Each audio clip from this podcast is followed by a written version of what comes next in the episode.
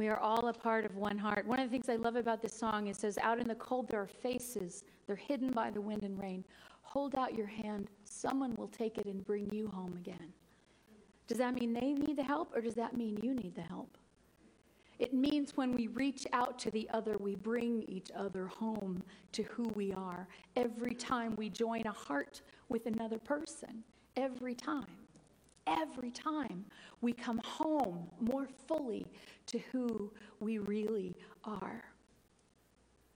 So, my sermon for today is entitled To Live What We Believe. Because we can believe all kinds of beautiful things. I mean, the world's been singing about peace on earth for as long as there have been songs, and yet we don't have it yet. So it's not enough to believe in peace. We have to learn to live in peace. I didn't start any wars. Well, did you though? It's a beautiful uh, uh, passage in um, A Return to Love, Marianne Williamson's book on A Course in Miracles, where she says she was at this DC party one night and just with all these people. She was a screaming liberal around all these people who were very much, you know, completely not who not doing what she thought they should, not being who she thought they should be. And she had a dream last night that I think it was that Cheney came to her and said, You're a hawk, not a dove. And in the dream, she said, Uh uh-uh, uh, I'm a peaceful person.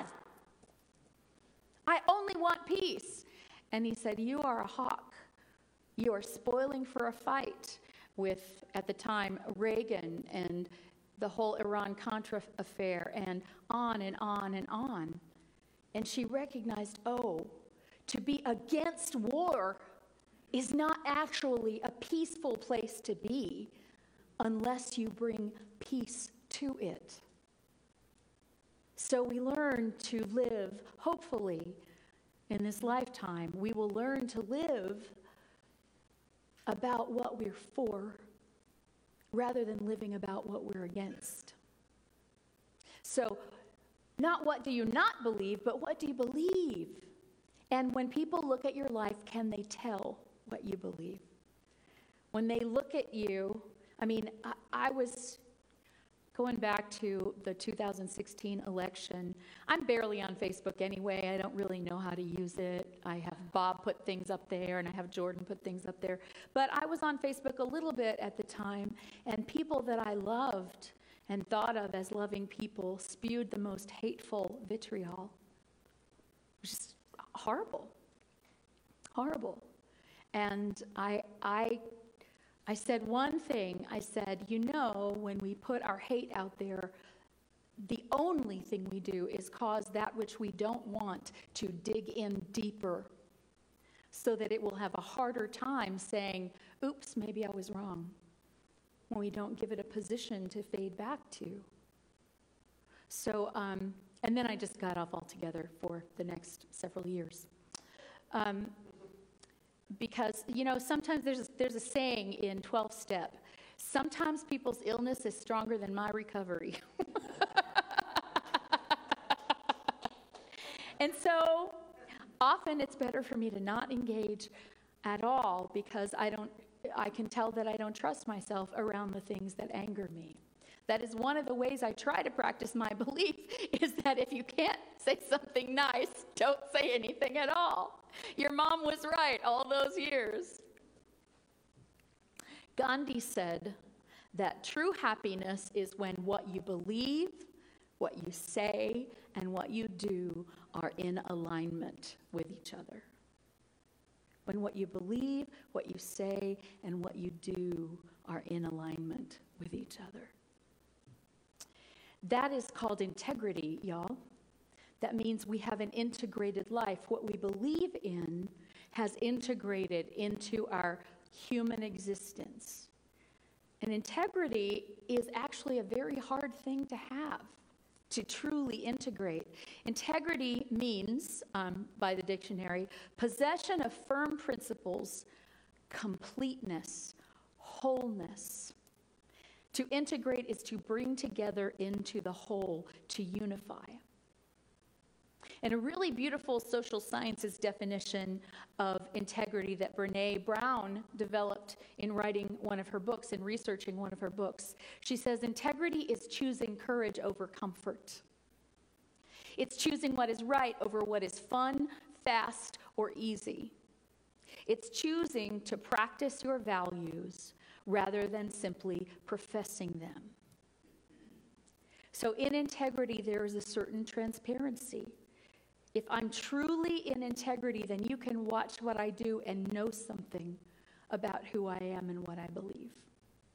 And if you watch what I do and they you can't tell what it is that I believe or you are misled into thinking that maybe I believe something that I don't believe, then what is actually happening here is that I don't fully believe what it is that I've told myself I believe. And I think it's very, very, very vital on the spiritual path to keep asking the question, What do I believe? Because the moment we say what we believe and close the book on it, it's dead. What we believe should be a living thing every day. A living thing. We should check in. Some things I believed a long time ago, I don't believe anymore. And if I hadn't checked in with myself, I would believe differently. I believed that I hated Brussels sprouts.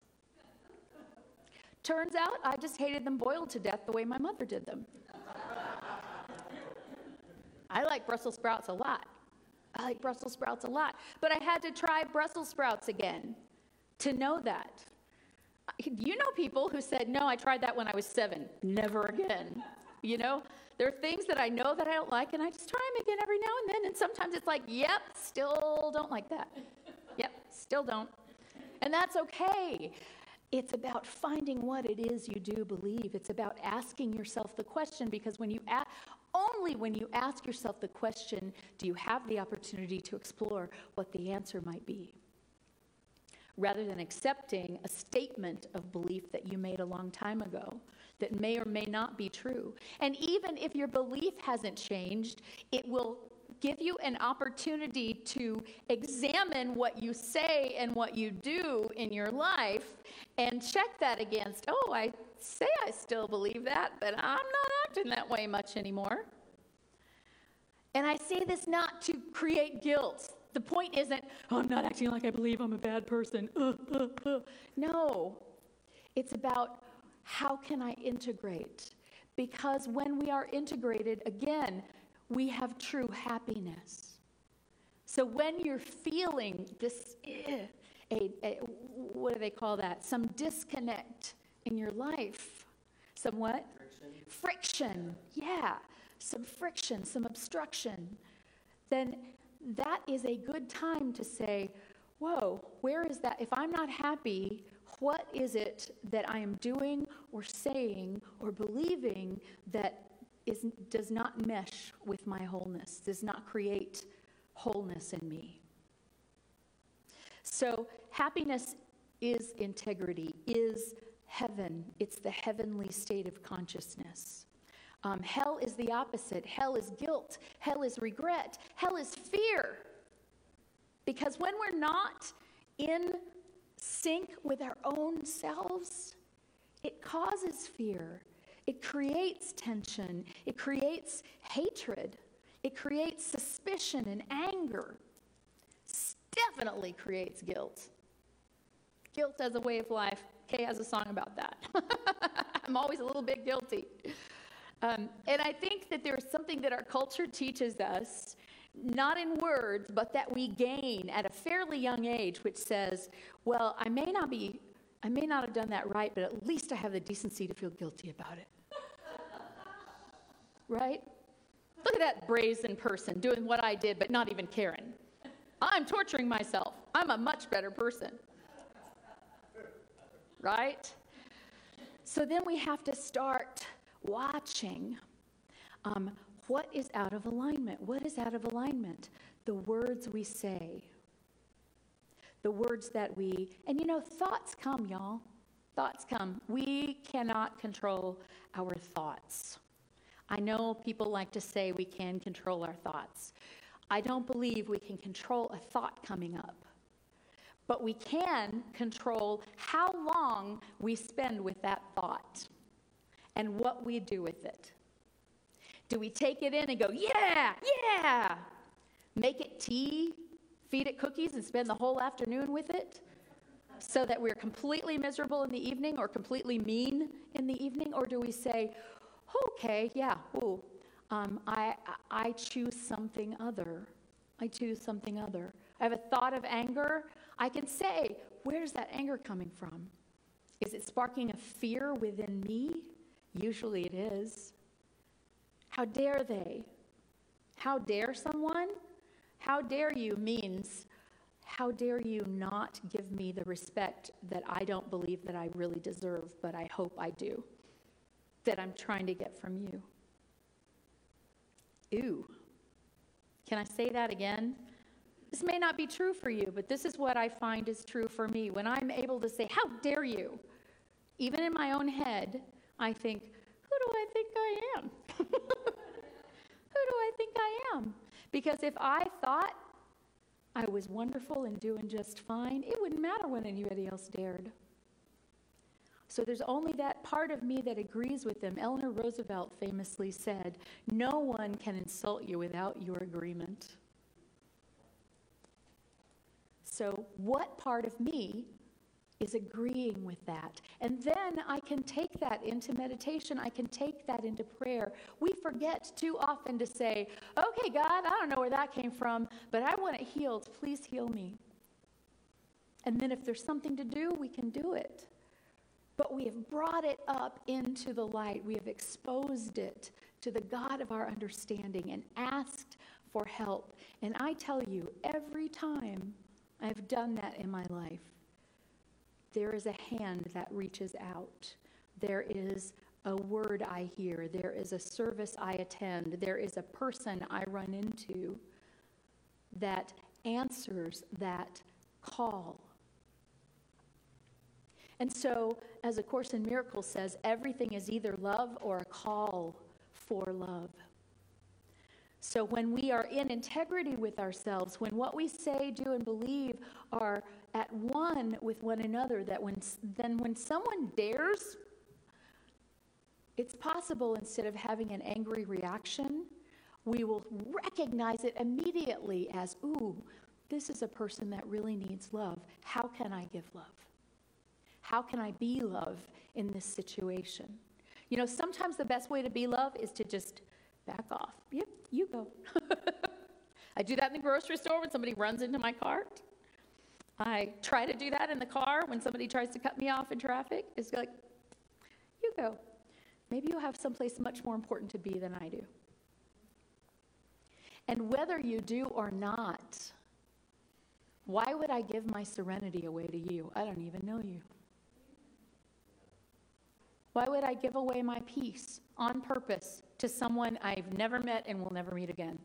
Because of something they did that reflects how they're feeling and who they are and what their beliefs, what's not in, in alignment with their beliefs. Or maybe it is in alignment with their beliefs. I don't know. So sometimes it's changing the thoughts and the words and the actions, and sometimes it's questioning the belief itself. So here is a question that I encourage you all to ask this week. And it would be really good if you asked it and then spent a little bit of time in the quiet and had a journal nearby so you can answer it. I do this on occasion. And I ask, What is God to me? Who is my God? And what are my beliefs around that? And then if I find that I have beliefs around it that are very uncomfortable to me, then I need to look at that. I need to look at that. Or if I find that my beliefs about God are very open and loving, but, but my actions aren't, then I need to take a look at that. I need to take a look at that. I need to see what inside me is so fearful that even though it wants to believe this is the truth, it's afraid and it defends itself and arms itself and builds a wall or gathers weapons. Because that's all it is, y'all. it's not about blame, it's not about guilt, it's not about you did it wrong. It's about how can I steadily, steadily throughout my life, in an up and down way, because we are human, y'all. We are so, we are so human and divine. As the Rumi poem so beautifully points out, we are so human and divine. Um, but our humanness will always bring us into these human questions. It will always confront us with these human situations. But that higher self within us, that connection to the God of our understanding, that what I like to call unconditional love that is the creator of all, which we choose to call God, Jesus, Allah, whatever. I need to know what that is, and then I need to see what part of me doesn't really believe it so that I can say, Help me. Sometimes it's that simple. You don't have to figure it out. I have to be reminded of this on a regular basis because I always think I can figure this out. I'm supposed to figure this out. If I can't figure it out, nobody's going to figure it out for me. Well, maybe it doesn't even need to be figured out. Maybe it just needs to be exposed to the light. Maybe it just needs to be exposed to the light. So, what is God to you? What is your relationship with that God? Is it something way out there, or is it something way in here, or is it somewhere in between, or does it move back and forth? It's helpful to know that. It's helpful to know what your relationship with God is because if you don't know what your relationship to some say another person is, then you don't know what it's okay for you to ask them and what it's not. You don't know you don't know wh- what ground you're standing on. So yeah, know what your relationship with God is and if it's not that good or if it feels far away, like any other relationship, perhaps you need to spend a little more time with it. That's how we build relationships. We spend time and attention and love and we receive time and attention and love, but only when we're willing to take the time. And then a very good question how do you find your connection with that? What is your, I love to have, I mean, sometimes, oh, let's do an hour meditation, and get really, really silent. But a lot of times, I need it now. what is my connection? What will bring me there? I have my own answers. Thank you is one of them. Find what to be grateful for in the moment. Um, one answer for me is uh, Do I want peace? Because God is here to give me peace at any time. I get to choose whether I'm peaceful or not. Those are some things that can center me. When I'm way off the beam, I go and hug a tree. I don't know why that restores me. I've been reading a book lately that said the tree has no idea that you're there. But I don't care because I know I'm there. I know I'm there. And maybe it's not about what I'm given to the tree, it's about what the tree is giving to me. So, how do you find your connection? And when you know how you find your connection, spend a little more time there. You know, so many of us say, Oh, my connection is in nature. Oh, when I'm in nature, I feel it. And how often are you in nature? How often are you in front of the TV?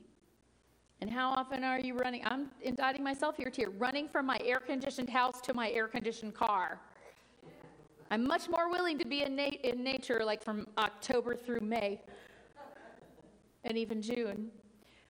But is it, you know, is it worth it? Really? Am I going to hide from a thing that gives me joy because of a little discomfort? Ew, isn't that what Brene Brown said? Choosing courage over comfort. What is right over what is fun, fast, or easy. Another question What do I do when someone else's beliefs pop up directly in opposition to mine? What do I do? Do I argue? Do I try to change them? Do I try to teach them a better way? Well, I do because that's my job. but something that Jesus found, even Jesus, the greatest teacher of all, with his disciples, I think he kind of, he still talked, but he realized that his, his actual teaching, the only lasting teaching he was going to be able to leave, was through his life and the example that he set. If he had not allowed a crucifixion, there'd have been no resurrection, and we would not be talking about him. If he had stood before Pilate and defended himself, no, no, no, I don't say I'm the king of Jews. That's something, that's something those people are saying. Really? I'm just going to go on back to Galilee. Then we would never have heard of Jesus the Christ. I'm going to read something from A Return to Love. To become a miracle worker, and this is according to A Course in Miracles, means to take part in a spiritual underground that is revitalizing the world. It's participating in a revolution of the world's values at the deepest possible level. And this doesn't mean you announce it to anyone. Miracle workers learn to keep their own counsel. Something that's important to know about spiritual wisdom is that when spoken at the wrong time in the wrong place or to the wrong person, the one who speaks the wisdom sounds more like a fool than a wise one. Have you ever encountered that? You tried to tell somebody something and you were the one that everyone thought was an idiot? Not that that's terrible, but maybe that's not the way we're meant to teach because people don't listen to people that they think are idiots. God's teachers will heal the world through the power of love. This teaching has very little to do with verbal communication and everything to do with a quality of human energy. To teach is to demonstrate. To teach is to demonstrate. A teacher of God is anyone who chooses to be one. They come from all over the world. They come from all religions and from no religions. They are the ones who have answered. They're the ones who have answered the call. And you can't hear the call if you don't spend a little bit of time in silence sometimes. So when you run up against opposition to your belief, when someone says, Oh, you're full of it, arguing with them digs everybody a little deeper into their ditch. Finding a way to give love in that situation at least doesn't give him any place to dig. I've said this before. One of the one of the most disarming things you can do when someone tries to argue you is say, "Hmm, you might be right. I'll give that some thought." No, you might be right. You're not saying you are right. You're saying you might be right. And if there's an opening, you can say, "Here's how I see it." But I always ask, "Would you like to hear how I see it?" And a lot of times they're like, "No." And I'm okay. The best way I can love them is to leave them alone. It took me a long time to learn that. I used to, when people said, leave me alone, I thought that meant I need to chase them down harder and back them into a corner and grab them by the lapels and make them talk to me. And I finally learned when someone says, leave me alone, I can say, all right, I will respect that in you, and I am here. I'm not going anywhere. And that way, if they don't want to be left alone anymore, the door is open. But I have not forced myself on someone else because that is an act of violence. I'm going to force my love on you. You're going to take this love. Be peaceful. But how often do we do we do that? Maybe not in public with other people, but in our own minds while we watch the news, when we go to the grocery store, when we're in our cars, when we talk to our siblings on the phone, when we go to a family reunion or a holiday. How much of that are we engaging in? If you believe in love, can you go home to your family this Thanksgiving and Christmas and regardless of what they do, stay in the love that you know that you are? It's hard to do. But it's possible. And, you know, probably you'll slip up a few times. But if you, you know, if you if you make, you know, 6 out of 10 moments, you've done good. You've demonstrated love, which is the only way anyone will learn what love is. so, I have a, a minister friend who says the, the quickest way to know what your spiritual fitness is is to ask yourself how you deal with frustration, a flat tire, or a delayed plane. And I went, oh. hmm, I thought I was way more spiritually fit than that. But if you can go, okay, we're going to get there someday. Okay, tires go flat sometimes. They're meant to be changed. I'll change it. Someone will help me. I'll call someone. Something will happen. I will not sit by the side of the road with a flat tire for the rest of my life. And knowing that um, and allowing peace. Say, God, I'm feeling so frustrated right now, but I don't want the frustration. Help me remember peace. Just saying that inside your own head can transform things for you. And sometimes we're dealing with what we believe versus the enculturation that we have had our whole lives. But the world says, if I don't fight back, I'm going to get run over. The world says, um, I need to tell, I need to try to change your mind. That's what all of evangelism is based upon. You're doing it wrong. I'm going to come and teach you how to do it right. I believe that that is a violence perpetrated upon people. I believe that the only, and this is me, this is my belief, but I believe that the only really humane evangelism is to go and help and not require anything in return. And then someone might say, Hey, what is this thing that you're doing that allows you to be so helpful without there being a trick to it? Or something owed in return. Things to think about because we are energy. We, physical science tells us that. We are energy formed into matter, but still energy. All matter is energy, right? So everything we do matters. Everything we do affects the energy of the whole planet. And paradoxically, no one human life is that significant.